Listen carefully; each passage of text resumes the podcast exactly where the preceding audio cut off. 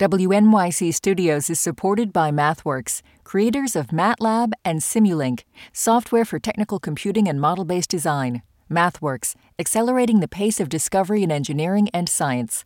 Learn more at mathworks.com. Science Friday is supported by Progressive. Now, most of you aren't just listening right now, you're driving, cleaning, even exercising. But what if you could be saving money by switching to Progressive? Drivers who save by switching save nearly $750 on average, and auto customers qualify for an average of seven discounts. Multitask right now. Quote today at progressive.com. Progressive Casualty Insurance Company and affiliates. National average 12 month savings of $744 by new customers surveyed who saved with Progressive between June 2022 and May 2023. Potential savings will vary, discounts not available in all states and situations. Listener supported, WNYC Studios. This is Science Friday. I'm Ira Flatow. Later in the hour, a COVID update and what the U.S.'s response to this pandemic tells us about future ones. But first, another illness that has caused even more death around the world and for far longer malaria. A parasite that every year kills hundreds of thousands of people, more than half of them children under the age of five. And nearly all of those deaths occur in sub Saharan Africa. We've never had a vaccine approved to fight any parasite in humans, much less this one. But now the World Health Organization has granted a stamp of approval to a malaria vaccine made by pharma company GlaxoSmithKline. Here to talk more about the vaccine and other stories from the week is my guest, Nsikan Akpan, health and science editor at WNYC Radio in New York. Welcome back.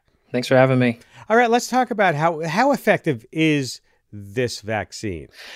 Right. Yeah. You know, there's been some reporting on the RTSS malaria vaccine suggesting that its efficacy is around 50%, but that's actually not quite right. You know, so a clinical trial in 2015 showed an efficacy of 50% over the, the first year against malaria cases but the longer term efficacy is probably closer to 20 to 30% against cases in severe disease. You know, 20 to 30% probably doesn't sound that great next to the 90% that we've been seeing with the COVID 19 vaccines. But, you know, worldwide, if there are 200 million cases and about 400,000 deaths per year, you know, in the vaccines, the malaria vaccines efficacy reduces the odds of those things happening by 30%, then you know you'd be preventing about 60 million cases or 120,000 deaths in an ideal world where you can vaccinate everyone who's at risk at the exact same time. But I think like a more realistic prediction for sub-Saharan Africa where we see, you know, 90% of these cases, when you account for logistics and the time it would take to put doses in people's arms and we're talking about four doses for this particular vaccine, you know, you would see probably cases fall by like 5 million annually and deaths by 24,000 annually. But that's still a lot, right? That's a lot of people yeah, to, yeah. to save. It must people must be very excited about this. I mean, why has malaria taken so long uh, to develop a vaccine for? Yeah, it's tough. You know, I think part of it comes down to economics. You know, with the COVID 19 pandemic, a virus that is affecting the entire population of the planet, um, there's just going to be a lot more drive to develop that type of vaccine. When you look at malaria, you know, it is concentrated in sub Saharan Africa. Um, I think when it's concentrated in those places where you have a lot of low income countries, there's just going to be less of an economic incentive for companies to produce a vaccine. I think the other part is that you're dealing with a parasite, and you know parasites are multicellular. They're just more complex organisms than uh, a virus like the coronavirus, and for that reason, um, parasites tend to be better at evading our immune system.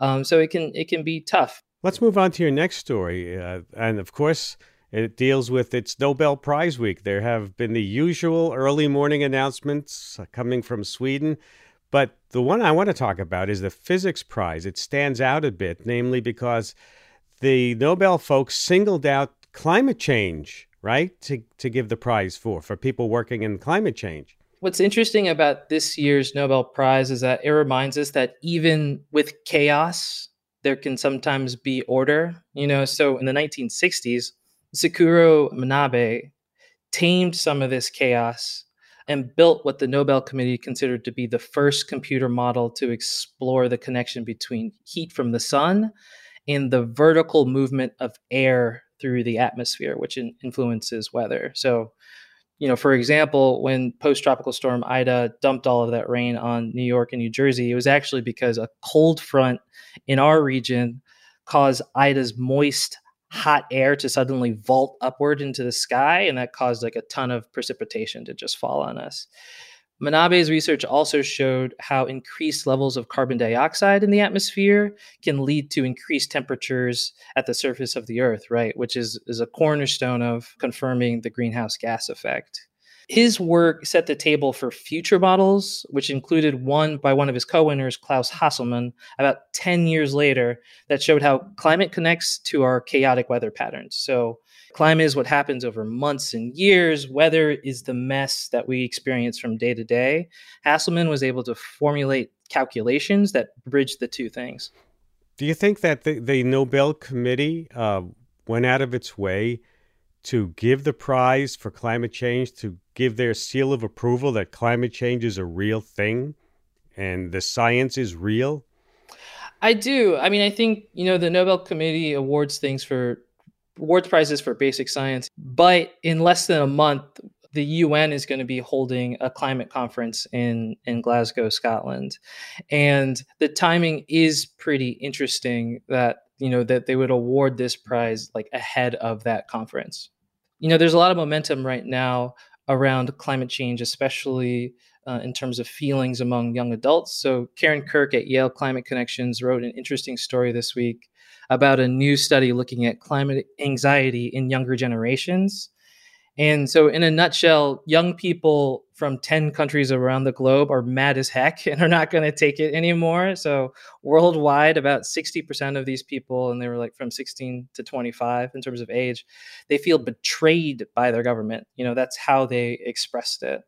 And I think the, the pandemic comes into play there too, in that uh, the pandemic has actually ushered in this global transfer of wealth to younger generations, or it's accelerated it. So, you know, baby boomers are starting to retire. The fact that COVID 19 hit that generation so hard, you know, a lot of baby boomers stopped working. You know, they just, they don't want to go to their jobs because it's a little more dangerous for them. And so you're seeing younger generations step into these managerial roles at a faster rate. And so I think that transfer of wealth could be huge in the future in terms of addressing climate change because you know the people who will have the most money um, will also be the ones who are most concerned about the trajectory of the planet. All right, let's let's move on to uh, something that may be finally happening. We're talking about the upcoming launch of NASA's James Webb Space Telescope. You know, it's it's been put off so many times. We talked about it a few weeks ago when it was in transit to the launch site. It might finally have a launch date, right? Right. It, the James Webb Telescope has been in planning and production since 1989. So, for a very, very long time. It was originally scheduled to launch between 2007 and 2011, but it got delayed over and over again due to technical issues with just sort of you know fine tuning the instruments and getting it ready to take off and also like a series of budget crises. The project has been way over budget. It originally was only supposed to cost about 5.1 billion dollars and now it's expected to be about 10 billion dollars.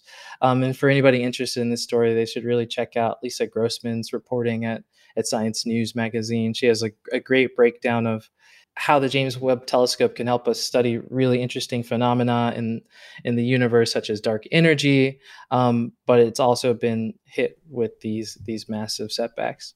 Yeah, when it gets launched, we'll probably do a really good in depth. Uh, coverage of what it's supposed to do, but it is, it is not going to be the same as the Hubble and look at different things. Uh, let's talk about, ironically, that with all the controversy around the launch date, there's now controversy about the name of the telescope. James Webb is less popular than NASA would have hoped. Yeah, so he's come under fire for potentially targeting gay and lesbian people when he was NASA administrator back in the in the 1960s.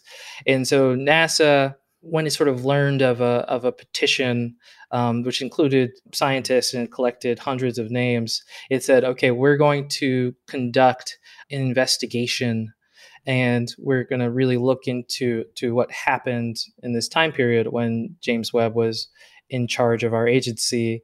It then came out with a re- recent report in the past couple of weeks where it said, "Oh, we didn't find anything, but we're actually not going to release the full details of what we investigated and what we actually found." There's a really good story in Nature News that that people should look at that really runs through kind of the history of what happened and what sort of the mystery around this investigation right now. You know, in truth, we're still in the midst of this this social reckoning right now and um, I think you know the the energy around this petition and the energy around wanting to rename this telescope comes directly from that. And one last story. I, I don't know whether to say neato or oh no about this one. And this is a new way to figure out what people are doing based on their shadows. This is science fiction, it sounds like something out of Mission Impossible or something like that. Yeah, Sophie Bushwick at Scientific American spotted this really interesting study, a new piece of technology that is in the computer vision realm. So essentially, this team developed uh, algorithms that can track people's shadows against a blank wall and determine what activities they're doing based off of those shadows. Creepy would be one word for it.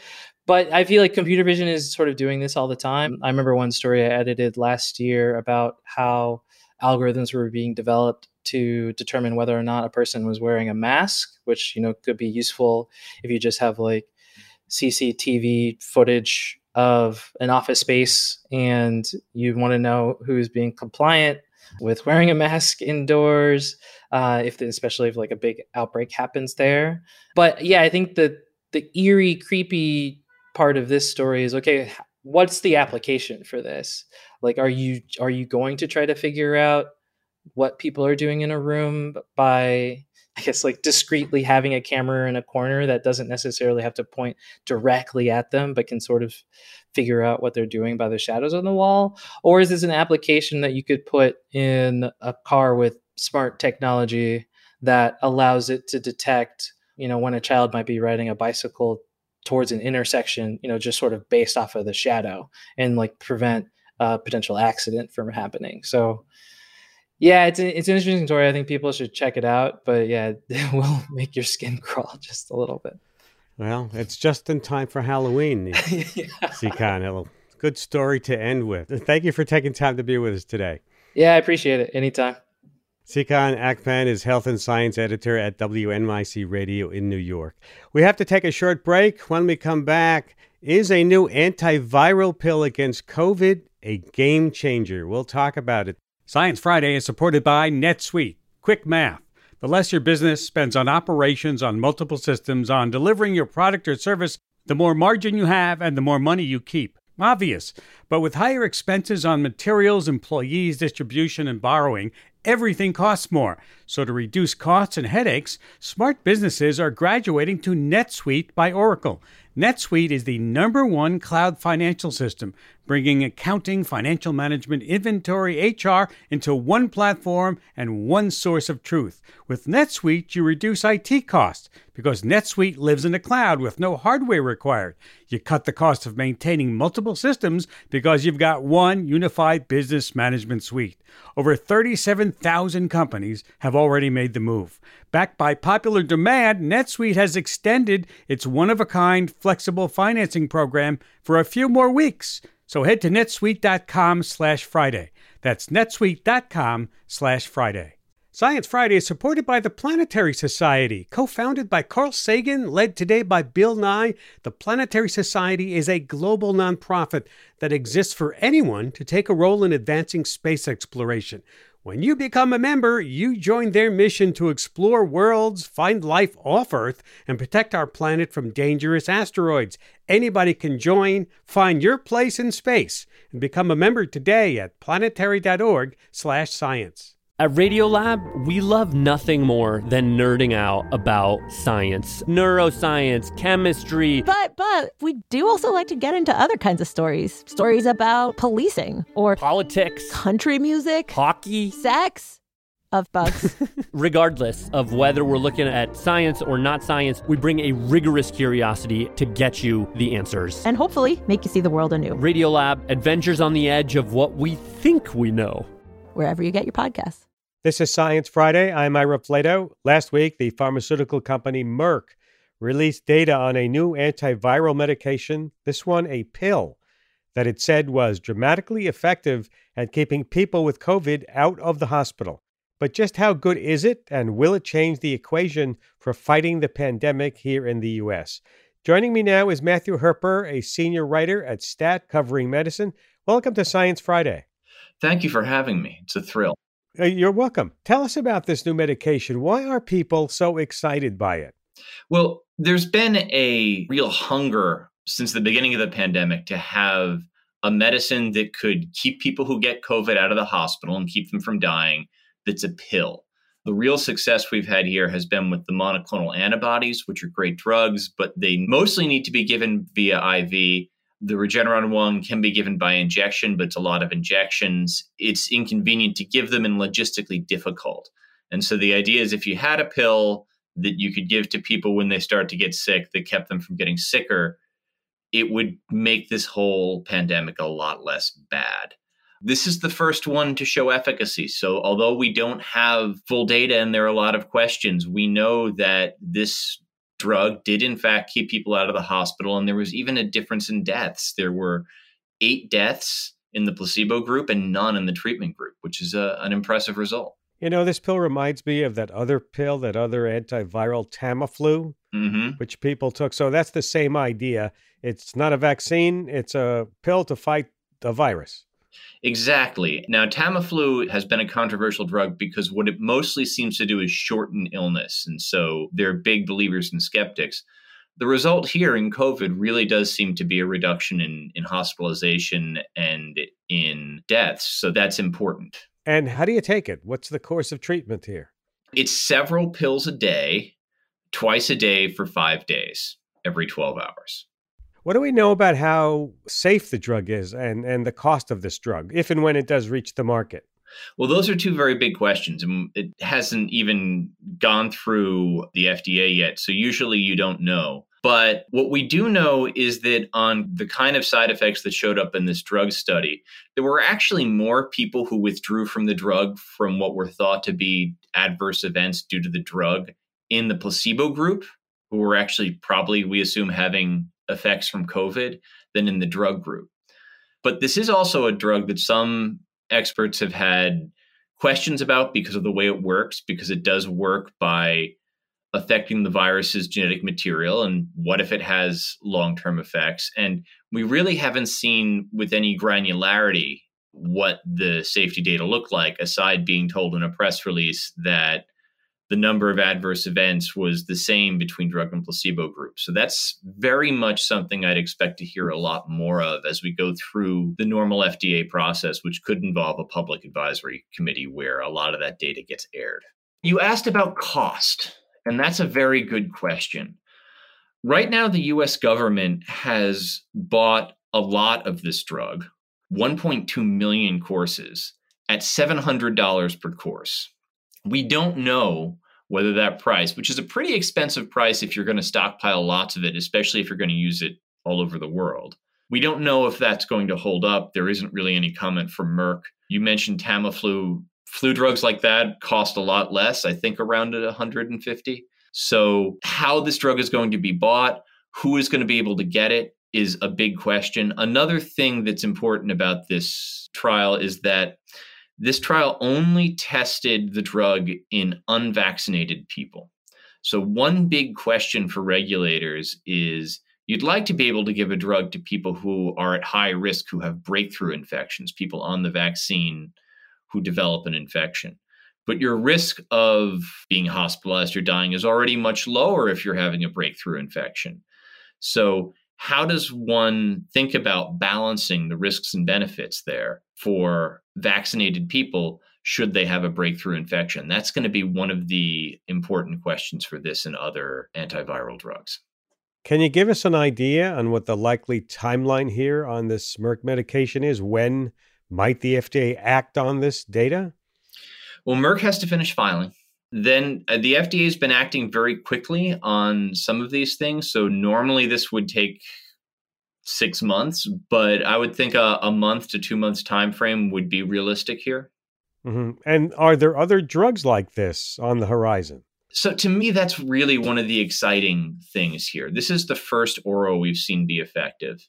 And on Wall Street, there's a debate of how much that first mover advantage matters. But the fact that one of them worked also raises the odds that the next ones will work. And there are, there is one from the drug giant Roche and a small company called Atea. There is one from Pfizer that works differently. The the big news to me is that it looks much more likely that we're going to get an oral, and maybe this is it. Maybe this is the drug. Uh, we need to see a lot more data before we know that for sure. Do these drugs target just the COVID, or could they be effective against other viral diseases? That's a good question. One of the things that was exciting about this drug initially was that it was expected to be more panviral. I mean, it's it's a tightrope that researchers walk um, in developing these drugs because the more specific it is, the less likely you are to affect the host, which is us. But it is, it would be great to have something that, if there's a new coronavirus, this is the drug to use, and that also means you're less likely to get resistance because if it's killing all of them, then it's you're not you're less likely to have resistant strains emerge. Okay, so what's going to be taking up your attention? What will you be looking for in the coming week? what I'm really looking for on this drug, I really do want to see more uh, more safety data. One big question about this study is that if you look at the monoclonal antibody studies, or you look at studies that were done, there was a positive study of remdesivir, which is another IV treatment in mild to moderate COVID. The rates of hospitalization and death in those studies in the placebo groups are much lower than they were in this one. So we really are going to want to know why that is, why these patients were so at risk. It may have to do with the geography of where those patients were, but we need to see more clinical trial data to know that. I think that's one big question. Um, the safety is certainly something that people are going to want to pick apart. I mean, if this is going to become a drug that is going to be given to lots of people um, as soon as they get COVID, it's a 1,500 patient study. We also haven't really even seen the full efficacy readout because this study was stopped early because the efficacy was so good, but they'd actually enrolled the whole study. So we've seen data from about 750 patients. We will probably be getting 1400 in total. So that should be a lot more information on efficacy. So I'm I'm watching for all of those to read out. These data have not been published, they have not been peer reviewed, they have not undergone review by the FDA or public review by its experts.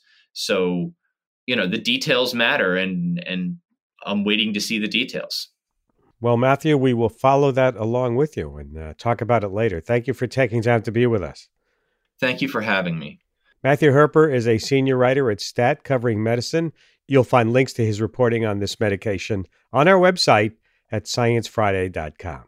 Continuing our COVID conversation, it's been a busy week with data coming out about the success of some of the vaccine mandates and new news from the FDA regarding at home testing. Joining me now to talk about that and other topics in the pandemic is Dr. Celine Gounder, an infectious disease specialist and epidemiologist at NYU and Bellevue Hospital. She's also the host of the Epidemic and American Diagnosis podcasts and a member of the Biden Harris Transition COVID 19 Advisory Board. Welcome back to Science Friday, Dr. Gounder. It's great to be here, Ira. Nice to have you. Okay, we've been talking about the antiviral medication announced by Merck last week. What is your take on that? I think people need to think about this new drug as well as other treatments for COVID as backup plans, not uh, your first line option. It's a bit like you don't want to get in a car accident, but if you do, you have your seatbelts, your airbags to protect you. I think similarly here, you don't want to get COVID, but if you do get COVID, it's great to have some uh, new treatments available to us. And in other news this week, the FDA approved a new brand of at home test for COVID. And news came out this week that the administration is planning to spend a billion dollars on the purchase of rapid at home tests. How important is having access to this kind of testing? I think it's really important. And I'm really glad to see that they made this announcement before the winter holidays. The vaccines are wonderful, but they're not perfect. And as long as there's a significant amount of transmission in the community, even if you are vaccinated, you're still at risk for a breakthrough infection. And so, one of the most important things we can do, other than getting vaccinated over the holidays, is to test ourselves at home every morning, every other morning. And that's the best way to keep ourselves and our families and friends safe and to prevent transmission of COVID when we're gathering together over the holidays. The fact that the administration is sinking a billion bucks into the purchase of the at home tests, does that mean they will be free to us or do we still have to buy them? Well, the administration is aiming to increase free testing through um, the pharmacy program that provides free testing. Whether at home tests will be available for free, I'm not entirely sure yet. Other countries certainly have gone that route, um, where in some countries they're mailed to people at home to use and, and they're free. And so I think if we eventually got to that point, I think that would be a wonderful development. Are they reliable? Do we think home tests are as reliable as we would like them to be? They are pretty good. They're not perfect either, um, but they are quite good at detecting people who are infectious, who are at risk for transmitting um, the infection onward to others. It is important to remember that just because you test negative on one day doesn't mean you'll test negative the following day. And so you do need to be testing pretty frequently to make best use of these. Yeah. There's been a lot of talk in recent weeks about vaccine mandates. And now it looks like uh, as they are starting to go into effect that that they're working. It, they're they're effective in pushing folks to take the shot. They've been remarkably effective. Um, in New York City, where I live, we've seen the impact on nursing home staff, on healthcare staff, uh, where we've seen vaccination rates jump up into the mid to high 90s. Um, and we've seen this impact in other industries too. Uh, Tyson Foods, for example, which is a um, meat and food processor, uh, we've seen vaccination rates jump. And so I think for a couple of reasons this works. I think people in the United States are more receptive to something coming down from their employer, from the private sector, than from the government necessarily. And it also provides um, a kind of cover. You know, uh, I'm getting vaccinated because I have to to keep my job, as opposed to I'm getting vaccinated because that's what public health officials have told me to do. And I think um, it gives people sort of that cover socially to, to do this. I would imagine with the success of this, we would see it showing up, the mandate showing up in more than just the workplace. We may. We may um, see uh, other mandates. And in New York, again, where I live, um, we are seeing mandates to go to restaurants indoors, to go to gyms indoors, and the like. And so you may see more and more places adopting those kinds of mandates.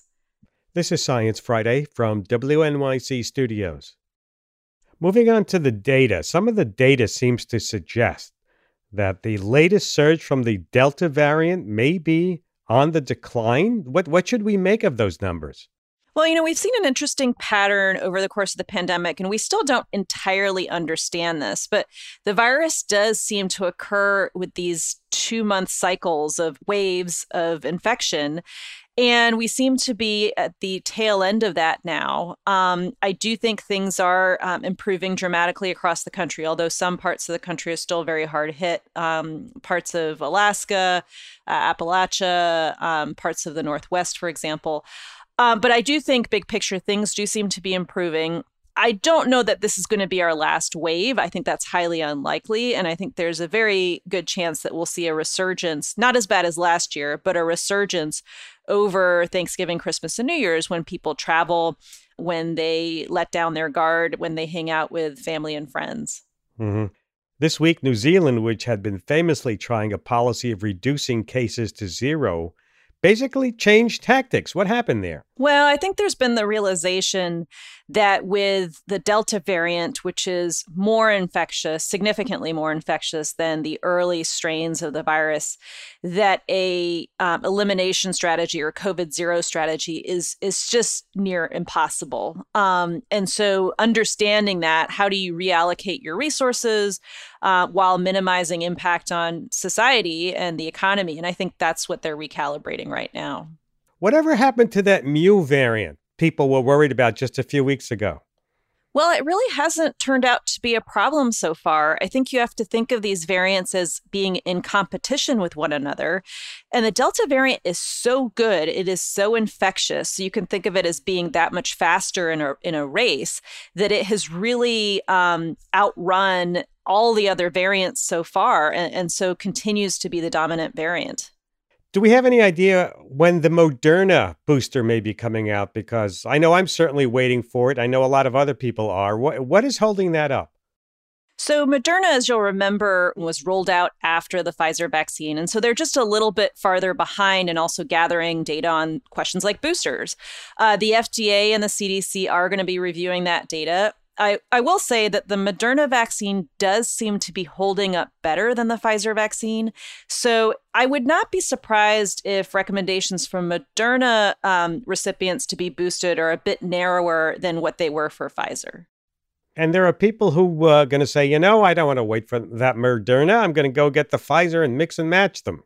Anything wrong with that? Well, you know, that may not be the best mix and match option. What we've seen um, with other mix and matching, in particular the AstraZeneca vaccine, which is an adenovirus vector vaccine, not unlike the J&J vaccine, what we've seen is that when you mix and match that vaccine with uh, mRNA vaccines like the Pfizer and Moderna vaccines, so really crossing different technologies, that's when you get the best combination. Uh, the NIH is currently studying every possible combination of Pfizer, Moderna, and J and J. Which you you know which one did you get first, and which did you get as a booster to see what combo is the best. And we should have data on all of those mix and match regimens by mid to late October. So at least personally, I'd rather wait and see what that data shows. Um, and, you know, if I do need a booster, I would go based on that. Okay, Doc, you're the doctor. I'll take your advice. Dr. Celine Gounder, thank you for taking time to be with us. My pleasure. Dr. Gounder is an infectious disease specialist and epidemiologist at NYU and Bellevue Hospital, also the host of the Epidemic and American Diagnosis podcasts, and a member of the Biden Harris Transition COVID 19 Advisory Board. We have to take a break. When we come back, we'll talk about how history tends to repeat itself when it comes to the U.S. and pandemics. Certainly. Stay with us.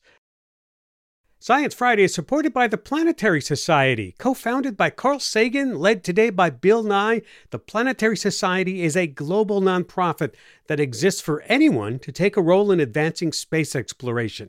When you become a member, you join their mission to explore worlds, find life off Earth, and protect our planet from dangerous asteroids. Anybody can join, find your place in space, and become a member today at planetary.org/science. Science Friday is supported by Random House, publisher of When Breath Becomes Air by Paul Kalanithi. When Breath Becomes Air is a memoir by an idealistic young neurosurgeon attempting to find hope and beauty in the face of his own terminal cancer diagnosis. It's a memoir about a doctor becoming a patient, a new father confronting mortality, and a reminder to live while we're alive. When Breath Becomes Air by Paul Kalanithi is available at prh.com/air. This is Science Friday. I'm Ira Flatow. For many of us, our first pandemic has been this COVID-19 one. But the U.S. has a long history of public health crises AIDS, measles, the flu. They're all illnesses that left lasting impacts on the country. You would think then that the country would be better prepared to deal with public health crises since they happen not infrequently. Well, you would be wrong. A new article in The Atlantic explores the country's gaps in public health preparedness and why many experts saw the country's mishandling of the pandemic coming a mile away. The article is called We're Already Barreling Toward the Next Pandemic. It was written by my guest, Ed Yong, science reporter for The Atlantic based in Washington. Ed won a Pulitzer Prize last year for his coverage of the COVID 19 pandemic. Also joining me is Dr. Greg Gonsalves, global health activist and epidemiologist at Yale in New Haven, Connecticut. Welcome to the show. My pleasure. Thanks for having me. Ed, let me give you the first question here. A lot of people are going to be wondering why we're already talking about the next pandemic when this one isn't even over yet. Why did you decide to write about this now? Well, I sympathize um, with those people. I'm, I'm sure we all want to just never have to think about this again, and I certainly don't. But I think that history tells us that if we take that attitude, we are doomed to making the same mistakes for a very long time now, the US and the world at large has been trapped in the cycle of panic and neglect, where a new epidemic um, hits, everyone pays attention, uh, investments flow in, the right moves are made to make us a little better prepared the next time, but those moves eventually get eroded. People forget, complacency settles in, and we enter these Sisyphean cycles where um, we never get any better at dealing with the next crisis. And the next crisis is surely upon us. Um, more epidemics are imminent, and there's no guarantee that we'll have the luxury of facing just one at a time. So sadly, we have to walk and chew gum at the same time. We have to control this current pandemic while also trying to prepare ourselves for whatever is to come next. Can you give me an example of what you're calling a Sisyphean cycle of panic and neglect? Sure. Um, so if you look at uh, just the the recent history of the last decade or so, after um, the Ebola outbreak in West Africa, people paid huge uh, attention to this idea of emerging diseases that could threaten us. A lot of investments were made. That money eventually uh, was eroded when when Zika emerged uh, and started causing problems. A lot of money that was devoted to Ebola uh, was cannibalized for um, dealing with Zika. And, you know, we don't even have to think about past epidemics. We can look at um, what's happened just this year after the surge of the previous winter started abating and when cases started falling in the spring, America and many other parts of the world dropped their guard. Testing scaled back.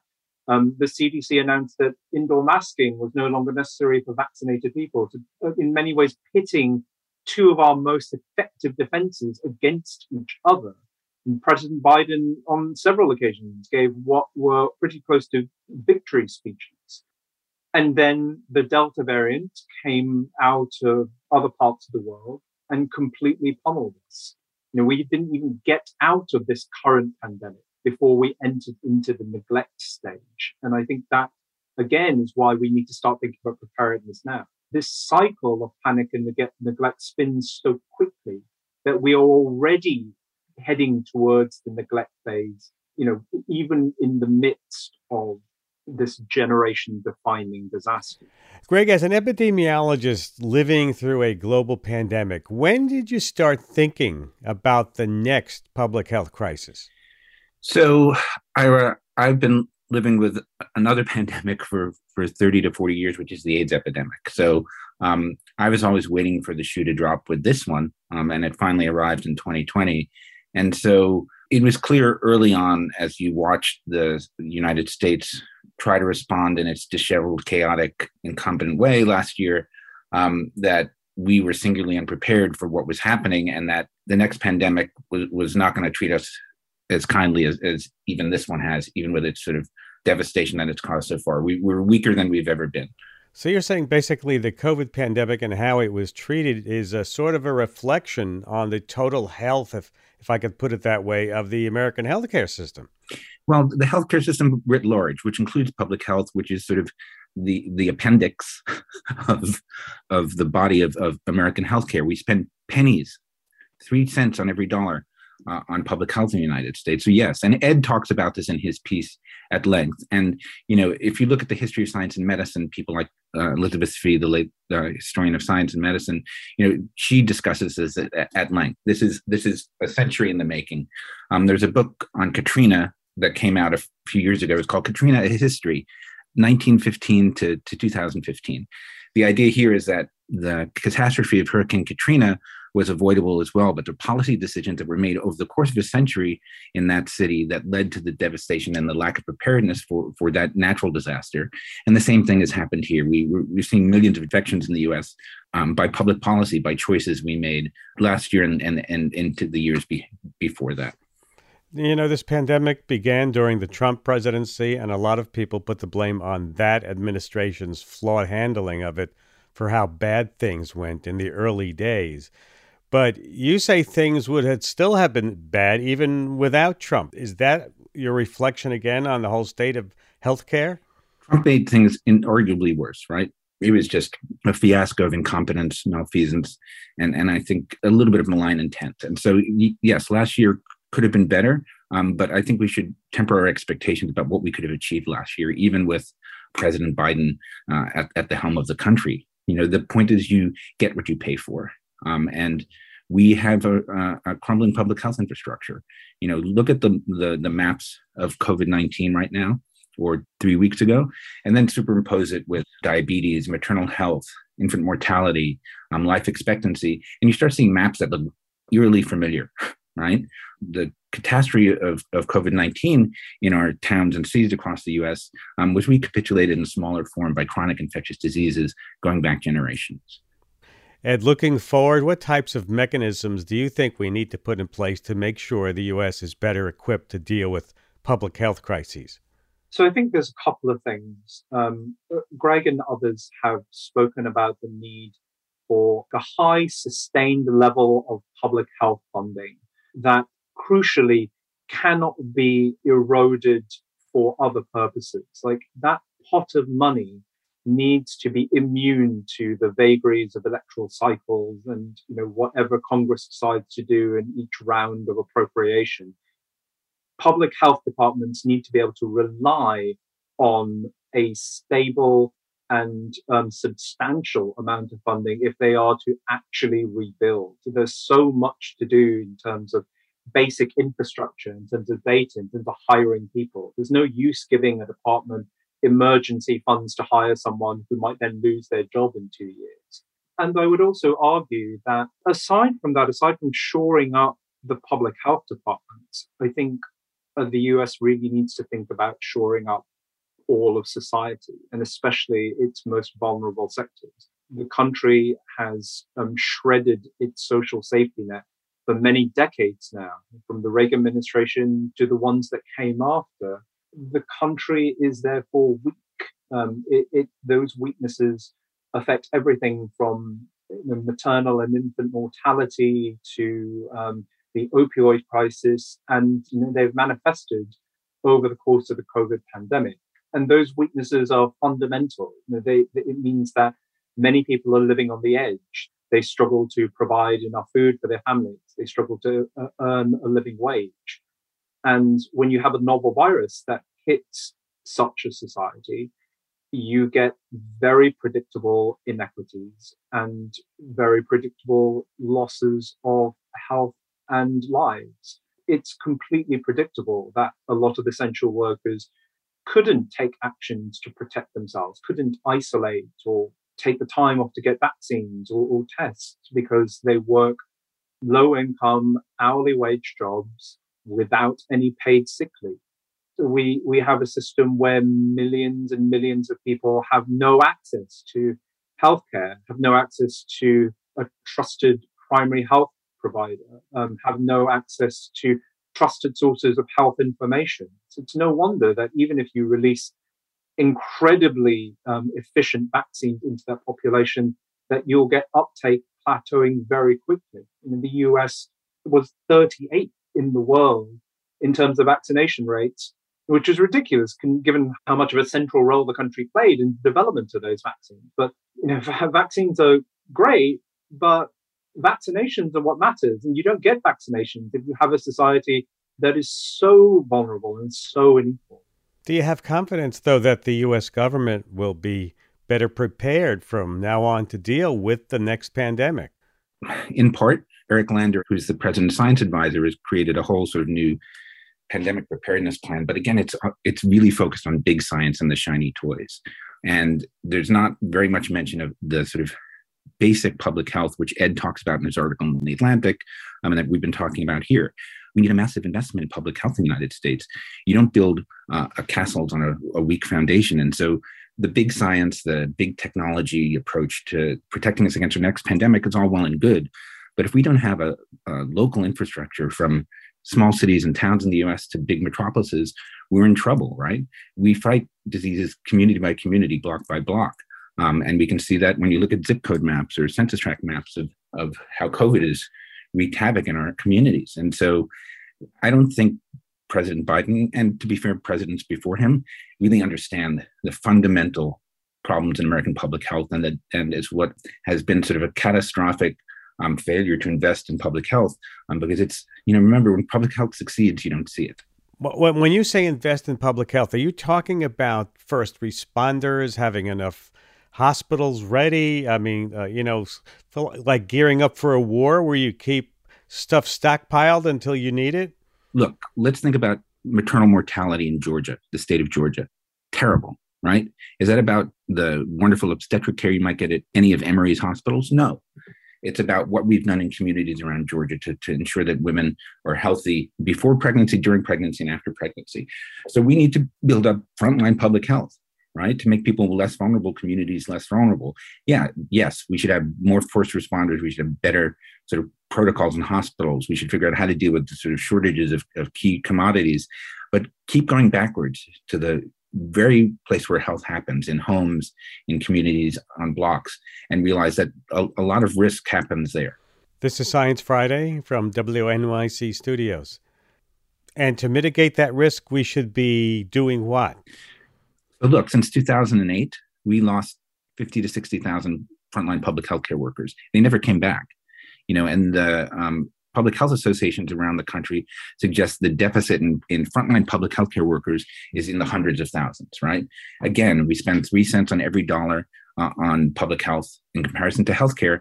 I talk to health departments around the country. You know, they're they're doing vaccines now. They can't do testing in vaccines, so this week it's vaccines right? The understaffing is is is incredible. Also, the physical infrastructure of some of these public health departments, the data systems of some of these public health departments.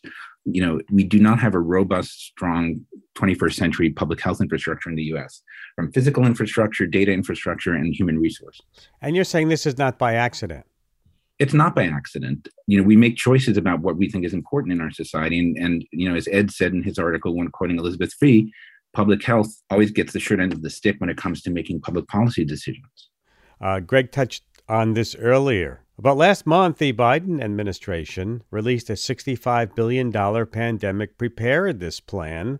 Is this plan going to address the deficiencies uh, that you talk about, Ed?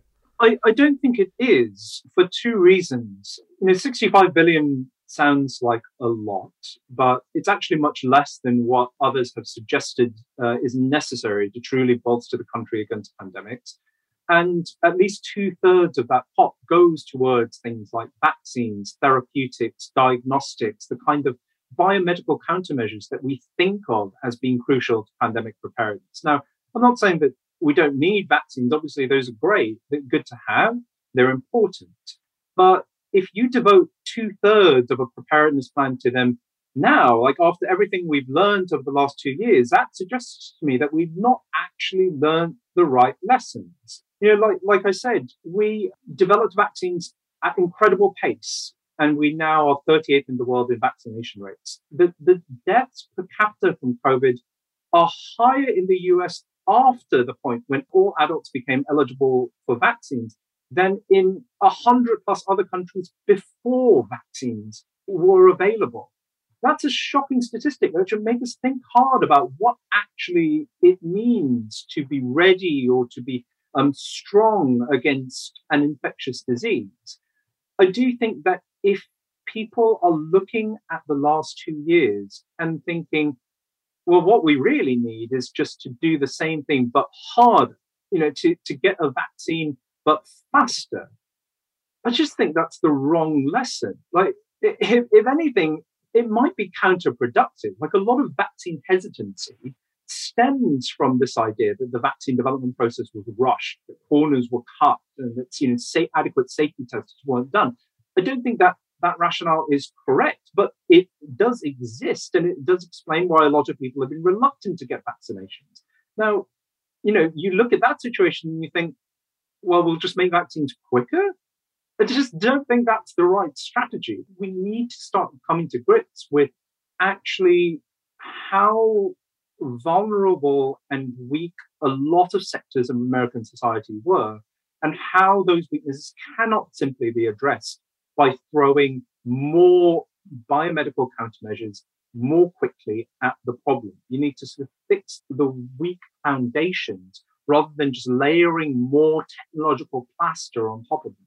We have run out of time, gentlemen. So much to talk about, such interesting stuff you have to say. I want to thank both of you for taking time to be with us today. Ed Yong, science reporter for The Atlantic, based in Washington. Ed won a Pulitzer Prize last year for his coverage of the COVID 19 pandemic. And Dr. Greg Gonsalves, global health activist and epidemiologist at Yale, based in New Haven, Connecticut. Thank you both for taking time to be with us today. Thanks, Larry. Thanks for having me. One last thing before we go. Back on November 8th, 1991, I hosted the very first Science Friday, and I remember we spoke with Frank Sherwood Rowland, better known as Sherry Rowland, about his research on the ozone hole, for which he would later receive a Nobel Prize in Chemistry. Over the years, we have spoken to thousands of incredible guests, and you, our listeners, have always participated. So, this November, we're celebrating 30 years of Science Friday, and again, we want to hear your favorite or most memorable moments on Science Friday. You can tell us about a memorable story or a person you heard on the show on our SciFri VoxPop app. Download it wherever you get your apps. Have a great weekend. I'm Ira Flatow. WNYC Studios is supported by the Natural Resources Defense Council. Using science, the law, and people power, NRDC is committed to confronting the climate crisis, protecting public health, and safeguarding nature.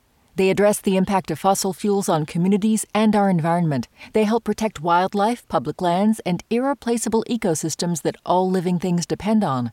They work to enact policies for clean air, clean water, and access to nature for all. You can help NRDC safeguard the earth for future generations. Visit nrdc.org/wnyc for more information.